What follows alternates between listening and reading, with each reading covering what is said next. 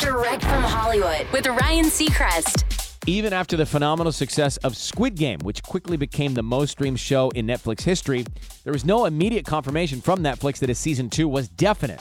And while Netflix still hasn't made any official announcement, the show's creator, Hwang Dong-hyuk, has just made it clear it's happening, telling the Associated Press. There's been so much pressure, so much demand, and so much love for a second season, so I almost feel like the fans have left us no choice. But I will say there will indeed be a second season. It's in my head right now. I'm in the planning process currently. It's too early to say when and how it's going to happen.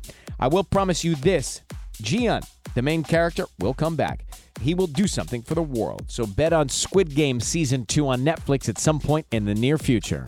That's direct from Hollywood.